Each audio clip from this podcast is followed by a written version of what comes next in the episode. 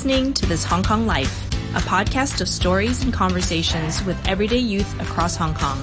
Every week, we bring you episodes that reflect the unique bilingual nature of our city's culture, sharing the voices and thoughts of young people growing up and living in the city we call home.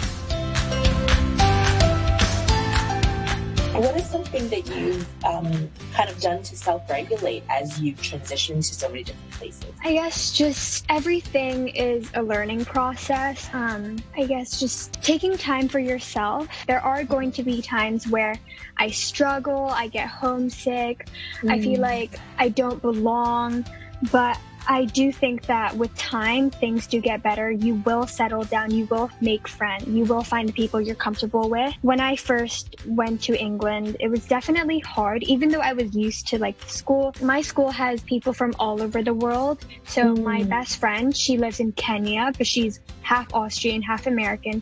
My other best friend, she lives in Ibiza, which I never really heard of before I went to where where is I? Yeah, where is Ibiza? Is that Spain? It's yeah, it's this tiny island in Spain. Uh, wow, it sounds like a very very international group that you're yeah living with and spending lots of time with. And I guess I guess all of you are sort of in that same state where you're transitioning from lots of different places and getting yeah, used to exactly. Mm. And you also realize that there are people who are feeling the exact same way as you. Yeah. Um, so my friends and I, we were always there for each other when we felt a little bit homesick.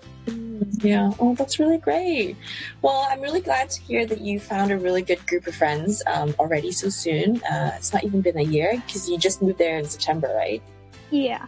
Yeah, it's great to hear that. Um, I think having a good community is always such a um, encouraging thing, particularly when you're moving to a new country and a new situation. Yeah, that's cool. So um, let's come to our theme of this this season. Just with summer, what's what's something that you normally do during your summers? Normally, for example, the past few years, I've gone on vacation with my family.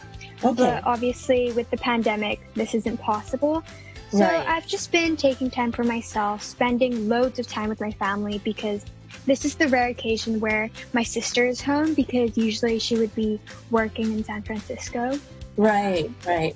So during the summer, everybody's kind of come back to Hong Kong because of the pandemic? Yes, except for my dad who's still working in Guangzhou. Oh, wow. So some of your favorite moments remember uh, from summer? This summer, um, just chilling at home with my family. Honestly, that is unusual for me just because mm. it's always just been my mom and I since right. the beginning. Okay. Um, but yeah, just going to the beach with my family and FaceTiming friends, watching Netflix, mm-hmm. cooking at home, celebrating at home. We've spent birthdays, celebrating grad- at home. Yeah, graduations. yeah. How did you celebrate graduation at home? Yeah, so my sister graduated from university this year, so okay. she didn't get to actually have the graduation ceremony. It was um, through a live stream, so we wanted to. This is a special um, milestone, I guess. So we bought a cake, we bought balloons, they had some champagne. Yeah. so I guess she didn't actually walk, did she? But she watched it virtually, or you watched her yeah. virtually? No, um, she was at home, so we watched like her professors and like all those people speak. Oh, I see. Oh, wow. So did everybody, you know, graduating actually put on a cap and gown anyway? No, most people didn't just because she didn't receive any. So, which is why we wanted to make it so special for her because mm. she will never be able to get that experience of like wearing the gown, getting the certificate, yeah. Yeah. Well, I'm really glad to hear that you guys got to celebrate anyway, because that's always yeah. something that, you know, a lot of people are like, you know, it's the, that, like you said, it's the milestone, isn't it? yeah. Exactly. Yeah. If you could imagine a perfect summer um, where there is no pandemic, what would that look like for you? Definitely traveling with my family. Okay. Um, I love Europe, so it would be my dream to go travel there. I've done it once, but it was ages oh, cool. ago. So, was it yeah, during just, the summertime or? Just... Yes, it oh, was. We went to France and Italy. Oh, very nice.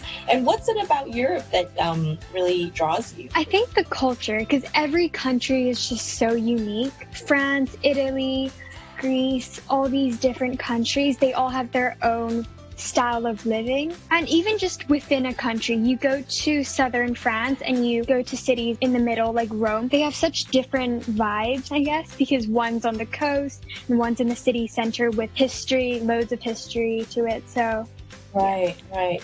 It sounds like, you know, what you do in the summers around traveling Yeah. is something that inspired you to do something in the future that's related to this. I think in the future, I definitely want to travel more. Mm. But regards to what I want to do in the future, like my job, um, I am not sure yet. But definitely when I'm in college, I want to be touring around. And hopefully, I study in the Europe. I'm aiming to study in London.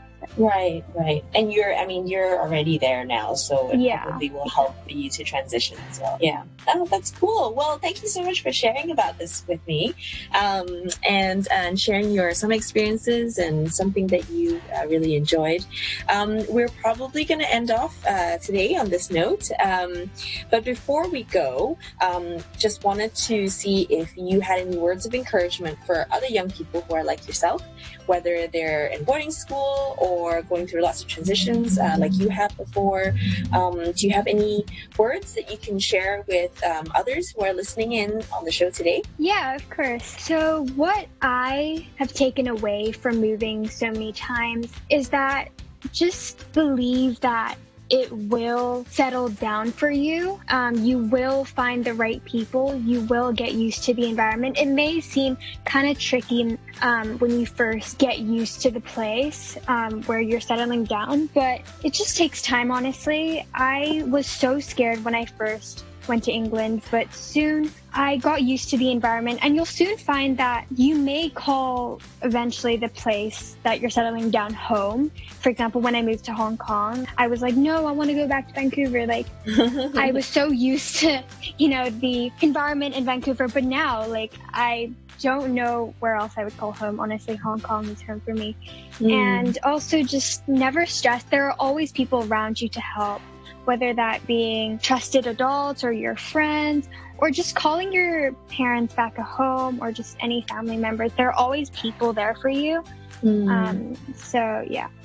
No, that's really great. I mean, I think even though not everyone listening in might be traveling to different countries, um, but even within in Hong Kong itself, you know, we could be moving to a different district, or we could be moving from one school to another school, um, and you know, even that change um, already, you know, is something that whatever you're saying right now, like actually can really make a good impact as well, and so Yeah. something to think about. Yeah. One more point is just trying new things. I think that definitely help in not only gaining self confidence, but you might end up, that skill might end up helping you in the long term.